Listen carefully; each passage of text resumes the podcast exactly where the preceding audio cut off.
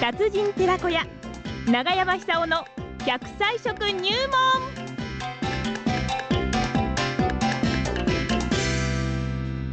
さあ奈良浜出身食文化史研究家長寿食研究家永山久夫さんにお話を伺ってまいりましょう今日の長生きの食材は何でしょうか長山さんおはようございますおはようごおはざいます。ようごどうざいますよろしくお願もよろいいしたくおしま願いすします。先日私3月の12日ね震災から丸3年を迎えた次の日なんですが、はいはいはい奈良浜あの天神岬公園とか行ってきましたねそうですあか。のね、えー北田天満宮も見てきたんですが、梅の花が満開でしたよ。お満開ですかもう。うん、北田天満宮のえー梅の花満開。えーあそこに今梅咲いてるんですよね。そうなんです学よ。問の神様学問の神様学問の中でのあそこ毎年お参りに行きました。あああ、そうですえか。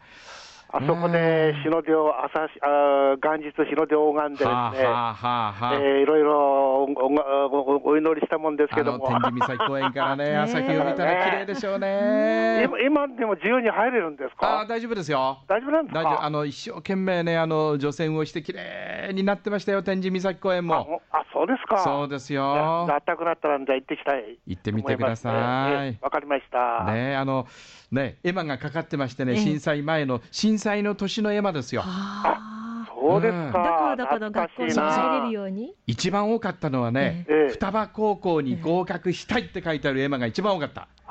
ああ、そうなんですよね。いやあの岩木高校かならんでどっちすかよですねから。そうなんですよねそうなんです富岡高校とかねそうですええねえ。そうですか。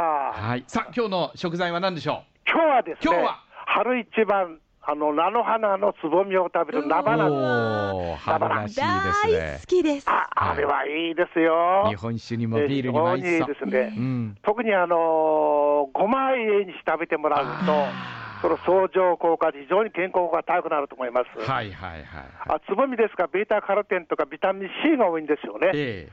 えーですから、あのこれから紫外線が吹いてきますから、はいえー肌のこの日焼けとか紫外線で焼けるのを防ぐためにも、ですね、はい今のうちからこう抗酸化成分取っておいた方がいいかもしれません。そうですえね。えはい。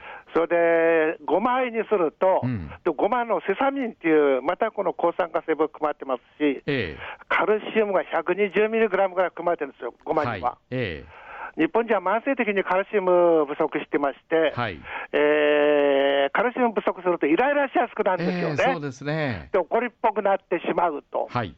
一回怒ると10年くらい寿命縮むんじゃないですか、一回怒ると10年ですか。 10年はオーバーだと思いますけどあそうも、ですかなり寿命縮むと思いますね。えええで怒るとあの腸の環境が非常にこの悪化してしまいましてですね、はあはあはあはあ善玉善玉菌って言いますか、ええ乳酸菌があの生息してますよね、はいこれは激減してしまう、え知能が低下してしまう、だそういうことを考えてもですね、ええやっぱりあの日本人は慢性的にカルシウム不足なんですけども、これやっぱり健康長寿、健康寿命を伸ばす上でもですね、はいこれかなりマイナスようになってしまうだろうと。そうですね。ええわはははニコニコしてそたうらいでいす、でそすれがよ一ね。番なんですよね。うんこの和田さんとお二人のこの番組っていうのは、そういう意味で、ええ笑うラジオですから、笑うラジオこうラジオ薬みたいなもんですよね。ああラジオのえ薬え健康の薬。そうそうなんです、そうなんです。えだからあの、日本中の1億1700万の人たちがですね、うんこのラジオ聞いてほしいなって感じえ。ま すね。ありがとうございます。えまあそうやってですね、食べ物とお気持ちの持ち方で、えー多少の老化にですね、 うん負けないように年を取ってほしいと思うんですよえ。はい。で健康寿命を伸ばさないと、寝たっきりが女性の場合、だって平均して13年くらいね、うん男性は9年なんですよ。はであ。これは大変だと思いますよ。そうですね。ですからあの、そうなってからでも取り返しつかみませんから、はい。今のうちからちゃんと食生活を、あのいい方に選んで、ですねなるべく老化しないようにしてほしいなって感じしますよね。そうですね。はい。だからそういう意味で言ったら、今、あのあれですよ、浜通りなんか、あの菜の花咲いてんじゃありませんか。どうでしょうどうね。でしょう梅はね咲き始めてうんまだ早まいですすがかはい。あーもう茨城あたり、千葉、東京なんかも咲いてるんです。ああ、そうでしょうね。えーだんだんはあれでしょうね、南下していくでしょうねい。。はい。おみじではちゃんとあの菜の花売ってい売まっした。てますもんあ、ね。ね売ってますか、はいあ、菜花はね、ぜひ食べてほしいんですよ。うん。えー春を先取りする意味で、あの非常にいろんな成分取れますから、ええあの健康が高いと思うんです。はい。昔は芋今の季節になりますとですね、土手食いの習慣ってあったもんですよね。土手食い。土手食い、はい何ですか？あの小皿に味噌を乗っけてですね、はい。子供お父さんが子供たちを土手に連れていくわけです。はいはいはそれで食べられる野草を教えるんですい。なよ。るほど。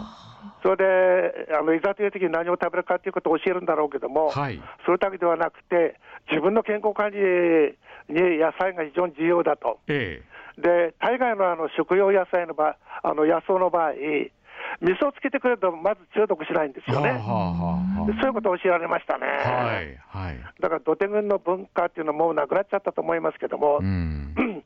これも和食の一つの大きなですね、あの先祖伝来受け継いできた、はい浜通りで健康に生きるためには、 うんえー継続して取らなくちゃならない、地域の地という感じしますよね。うん。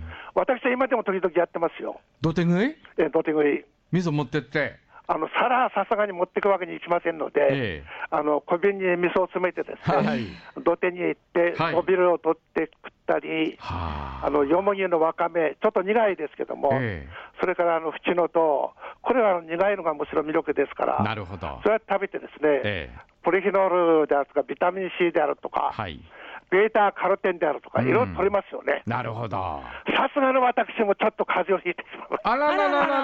あ今季節の変わり目ですからね。ねはい。た。いやー、寒かったり、暑かったり、ええ。昨日おととい、立川というところに行ったんですけども講、演会で。ものすごい雨の中、もうびしょ濡れですよ。はあ。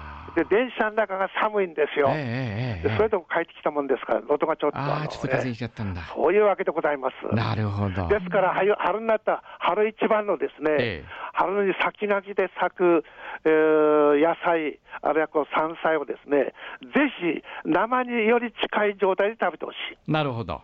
熱を通すにしてもですね、ぐだぐだにないで、さっと熱を通すくらいがいいですようね。ん。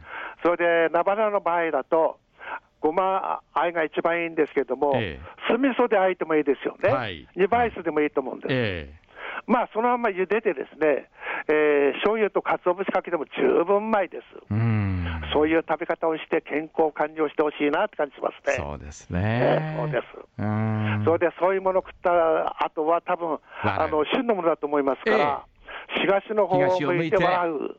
はあはああ、もう笑う時間ですかそうですよ。